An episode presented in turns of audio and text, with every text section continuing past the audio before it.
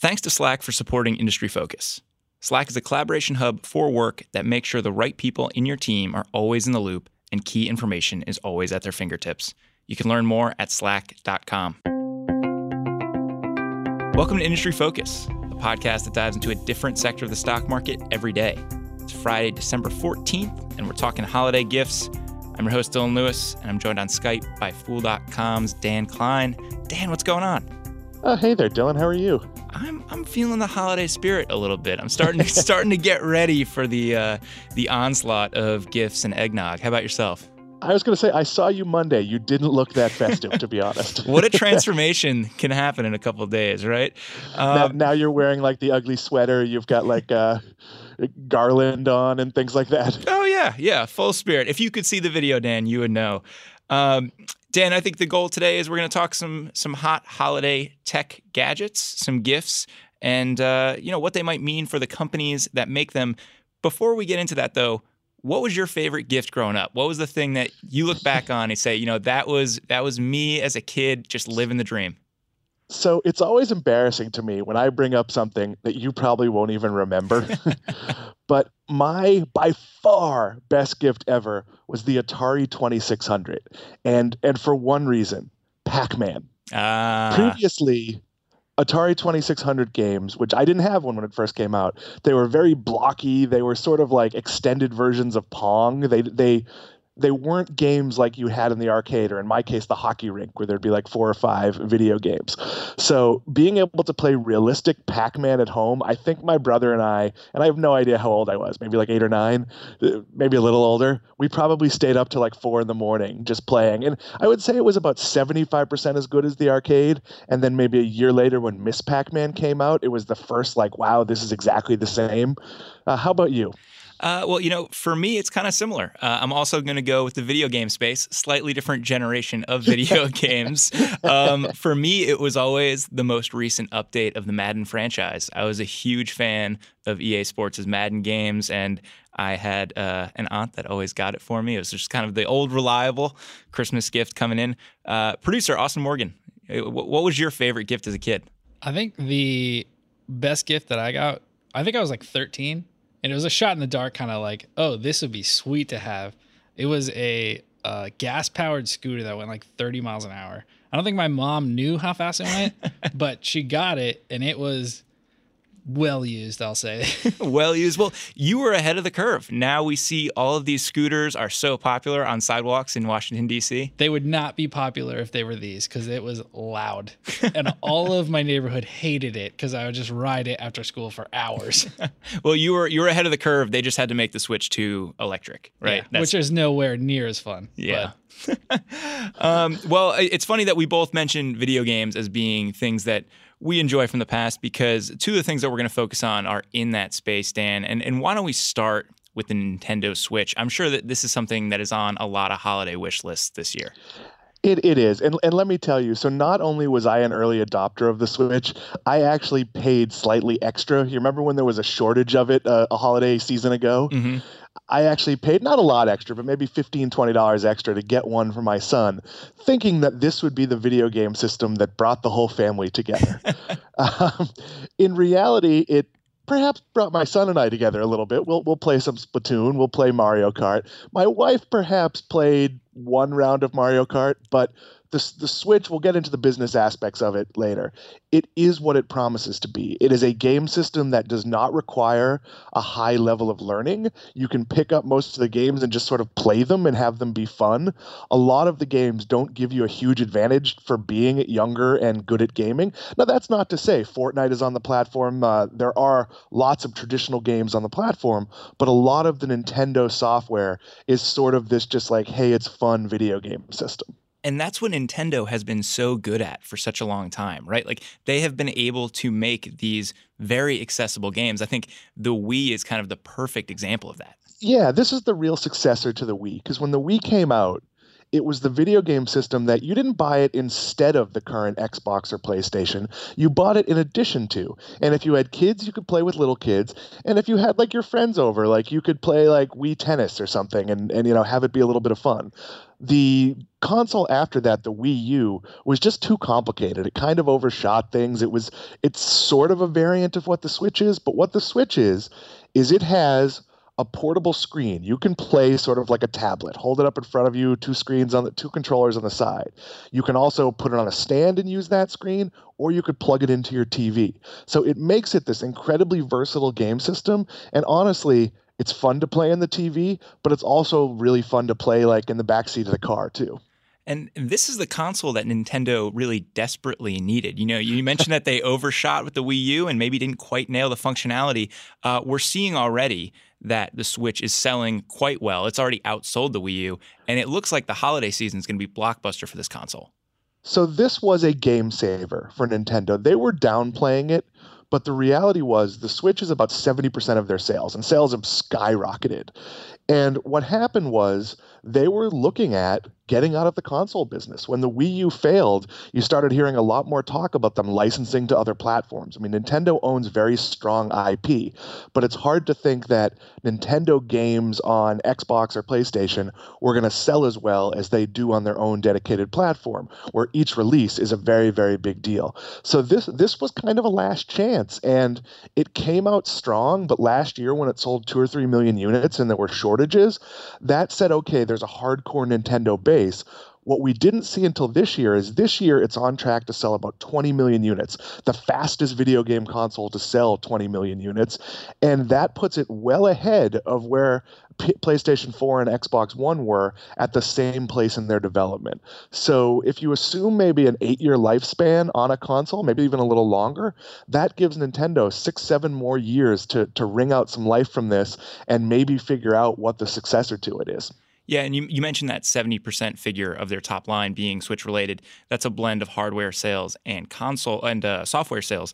Uh, so this is the kind of thing where you get that installed base and then you can just enjoy the fact that they're there, right? You can sell them games. You can work within yeah, the Nintendo universe, but you can also bring other stuff into the mix up until this Christmas, when they'd sold some limited Mario Kart bundles and, and maybe a couple of other game bundles, when I bought my Switch, it came with nothing.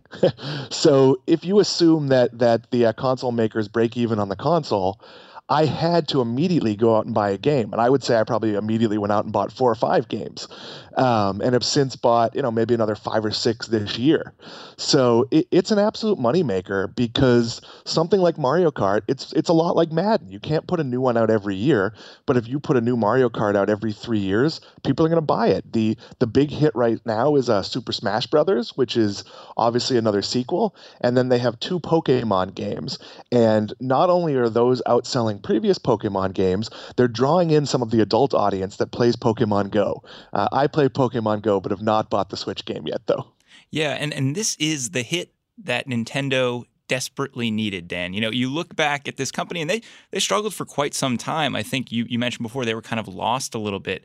Uh, over the last couple years, the points of enthusiasm for them have been the Pokemon Go craze, which hit in 2016. And you look at Nintendo stock, and there's a distinct spike right around where that started to catch on.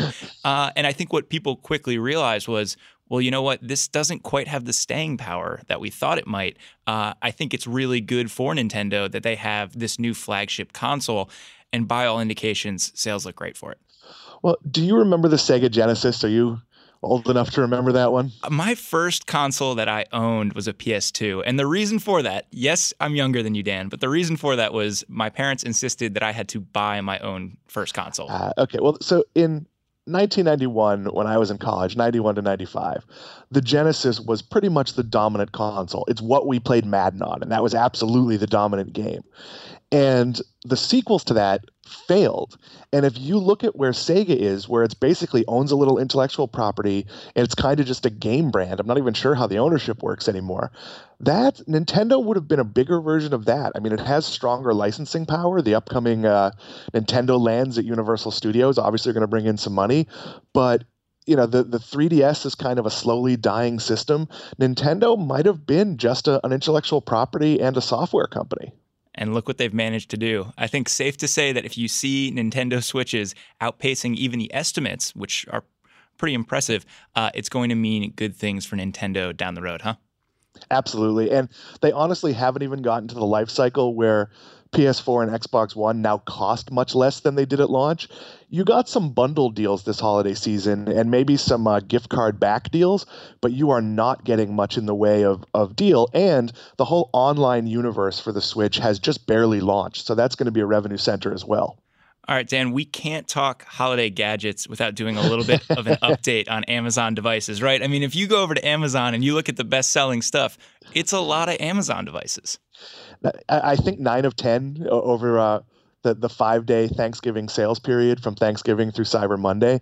I mean, this was the first year, and, and I'm speaking very anecdotally. You, you and I put together a lot of the Black Friday coverage. This is the first year that, that Amazon just unabashedly pushed its own products. Like, they want you to have an Echo eh, or, or uh, an Alexa enabled Fire TV product. And the deals were incredible $24 Echo Dots. And I don't know about you, I have three bedrooms and five Echoes. Yeah, I, I, don't actually have any smart home devices. I still am slightly wary of the security issues and the invasiveness of having these devices in my home. But uh, there are a lot of people who have made that plunge. And you look at that price point, especially compared to some of the other players in this space. Amazon has made it so cheap and so easy to have a fully integrated full house smart home solution.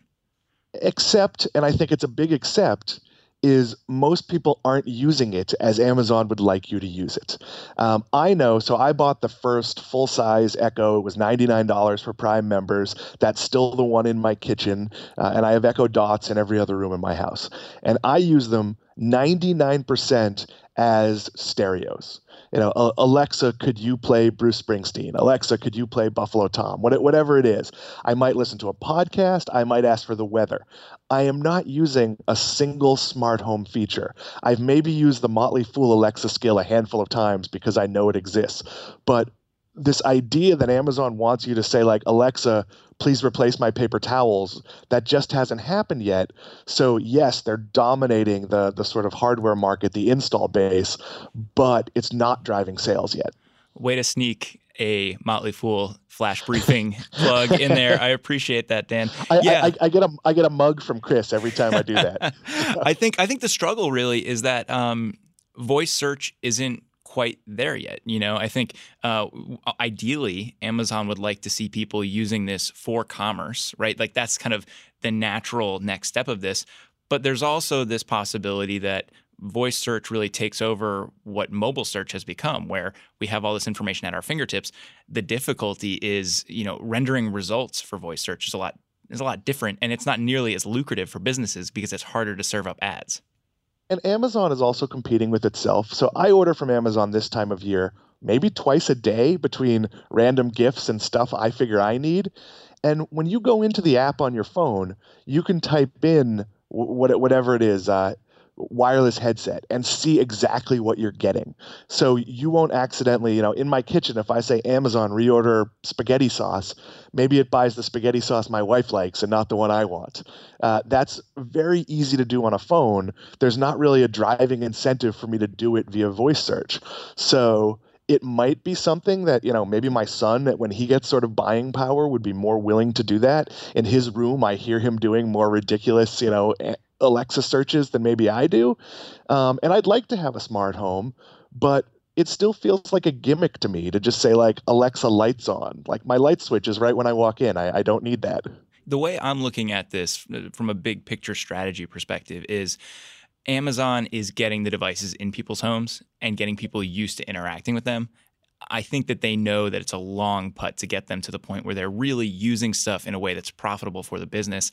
They probably about break even on a lot of these devices that they sell. And if it means that, you know, they're a little bit more engaged with the service, maybe they wind up ordering a little bit more on Prime because they own those devices, uh, then that's a nice kind of cherry on top. But for them, this is a long bet on smart home and just being the installed player there. I agree. And by moving early, you know, they sort of priced everybody else out. Um, you know, Apple it's hard to compete with the iPhone because of the base it has. Amazon really came to this first and it's cheap and I don't think you can do better. I mean, the the Apple HomePod is dramatically more expensive, hundreds of dollars more expensive, and there is nothing it can do. Maybe the audio quality is a little better, but I love my Echo. I mean, I, I didn't when I moved from Connecticut to Florida, I didn't bring my stereo because the Echo was was more than good enough. Yeah. Well, uh, I would so- strongly disagree with that. uh, audiophile Austin Morgan has some fighting words for your audio opinions. If you're using your Alexa to tell your stereo what to play, great. But the those dots sound like garbage. no, not the dot, the full size echo. Still garbage. well, Austin might be a bit of an audio snob. Uh, if you guys wouldn't mind going back to your respective corners, uh, we are going to talk about one more holiday gift. But before we get over to that discussion, I want to thank Slack for supporting Industry Focus. Slack is a collaboration hub for work, whatever work you do. With Slack, the right people in your team are kept in the loop, and the information they need is always at their fingertips. Teamwork on Slack happens in channels, and they let you organize conversations and information around projects, offices, and teams because everything you need to work on is in one place. Helps you get things done faster and easier. I, for one, love Slack because of the quick back and forth that it allows for. It makes file sharing really easy. It makes it easy to game plan. Dan and I were going back and forth on Slack before we started doing this show, making revisions to the outline, making sure we were on the same page about what we were going to be covering. All of that made so much easier because we could do it instantly. With Slack, your team is better connected. If you want to find out more, you can go to slack.com. Slack, where work happens. Learn more at slack.com. All right, you guys settle down. Can, can we get on with the second half of the show?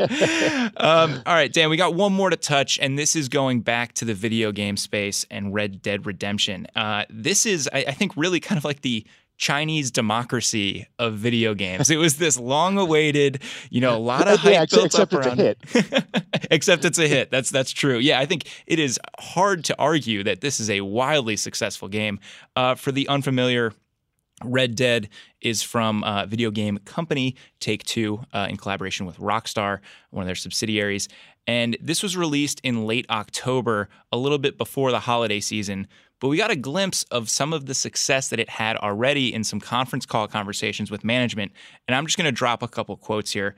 Uh, one of them from the most recent call The title has set numerous records, including achieving the biggest opening weekend in the history of entertainment with over 700 million in retail sell through during the first three days.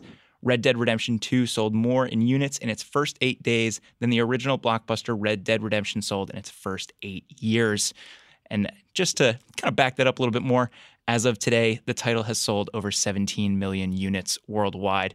This is a wildly successful game. I think, given the launch time, a lot of the people that are hardcore fans and really wanted it probably already have it, but I imagine that this is something that a lot of people are still asking for for the holidays. Just think about where that number would place it on movie releases. It would make it a top five film release this year, and it's going to well surpass that. Um, I think what's really interesting about Red Dead Redemption, and I will be honest, I am not capable of playing games like this. I have a 14 year old, and that's how I know these things. But we're starting to see this new genre of games where the game comes out and then it continues to develop. What's been very interesting about the Red Dead sort of launch cycle is there's actually been some pushback from the hardcores on on the gameplay, on the sort of money earning system in the game. And they've actually made some changes to to so these games are kind of fluid now where they have a 2 or 3 year lifespan. We know there's paid downloadable content, you can buy deluxe editions where you you get all of that for a year and things like that, but they're actually making some core changes to the gameplay based on some of the early feedback. Yeah, and more and more we are seeing the video game publishers focus on the microtransactions that can happen within games uh, and some of these add ons that happen in the online worlds for these games. I think Red Dead Redemption is a perfect example of that. And, and if you're a Take Two shareholder, you got to be thrilled because this was a release that was twice delayed. And this was the next franchise. They really needed to build this up to make sure they could sustain success beyond the GTA franchise that they've had so much success with. And, and let me give Take Two a lot of credit so one of the complaints about these microtransactions, and it was a huge complaint with another sort of stumbled big release uh, when EA put out Battlefront 2, the uh, the Star Wars tie-in game, is hardcore players want to be rewarded for playing. So if you can pay extra money and get a funny hat that doesn't change the gameplay but maybe makes you cooler, hardcore players are okay with that, but they don't want someone like me who's not a hardcore player to who has, you know, is adult and has maybe more money than they do to be able to spend 40 bucks and all of a sudden be have a character that's better than the one they've put 10,000 hours into. So as much as there have been complaints with the monetary system, they are keeping it in favor of people who put in the time. And that's kind of the core audience for Take Two and Red Dead Redemption. Yeah, and it's clear the reception has been so strong, and this is really the game that Take Two needed. You look at their financials. In fiscal 2018, the company did bookings of about two billion and revenue just over, uh, just under 1.8 billion, I should say. Uh, and they are guiding for fiscal 2019 bookings of 2.8 billion and revenue of 2.6 billion. Uh, and that's a real welcome sign because this is a it's a stock that's priced for growth and after enduring a flat year, basically, uh, investors wanted to see something successful from this franchise. Uh, they've totally delivered. And you look at the guidance that they're providing, they're expecting some serious growth on the back of not only this franchise, but what they're doing with GTA and what they're also doing with their NBA 2K franchise as well. And what's become really exciting is, you know, we talked about the microtransactions. These games are money makers years into their life cycle. And sort of as that dies down, it becomes like a movie franchise. They can put out Red Dead Redemption 3 and sort of have this huge base to build off of that's ready for it. So it's much like we talk about IP, intellectual property in the movie business. If you can put together four or five franchises and have sort of that rolling release cycle, you know, you'll have a very strong business. And you know, this coming out and sort of working is just a major pillar for this comfort for Take Two.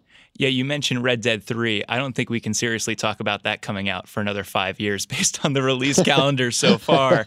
But I'm sure there are already people dreaming it up, Dan actually to, to, to tie our conversation back uh, the next step for red dead redemption might be next christmas a switch release. Oh really? It was talked about in a you, you sent me a sort of q&a with uh, with uh, i want to say the president of nintendo and he didn't exactly confirm it but he said when red dead redemption 2 was conceived the switch did not exist. So now that the game is out there it's really a matter of porting it over and sort of figuring out how to i don't want to say nintendoitize it but obviously there's sort of different violence standards and there's kind of different rules for the nintendo universe. Oh got it. I was gonna say that I would like to see Red Dead Redemption 2 because it's a prequel to 1. I would like to see them release a remastered 1 tie that ties directly into Red Dead Redemption 2. The map set up for it. It see, looks I mean, I I just beat it like yesterday. 2 or 1? 2. So you're ready for more. I'm ready for more. Yeah. Well, we'll online we'll beta just got updated, so we'll see. It's a great game. We'll see it's what awesome. happens. I'm glad that out of the three of us, one of us plays the game. It gives us a little bit of credibility oh, here in the, the studio. The amount of detail in the game is absurd. So your holiday wish is to have a game that's never going to happen. Yes. come to light.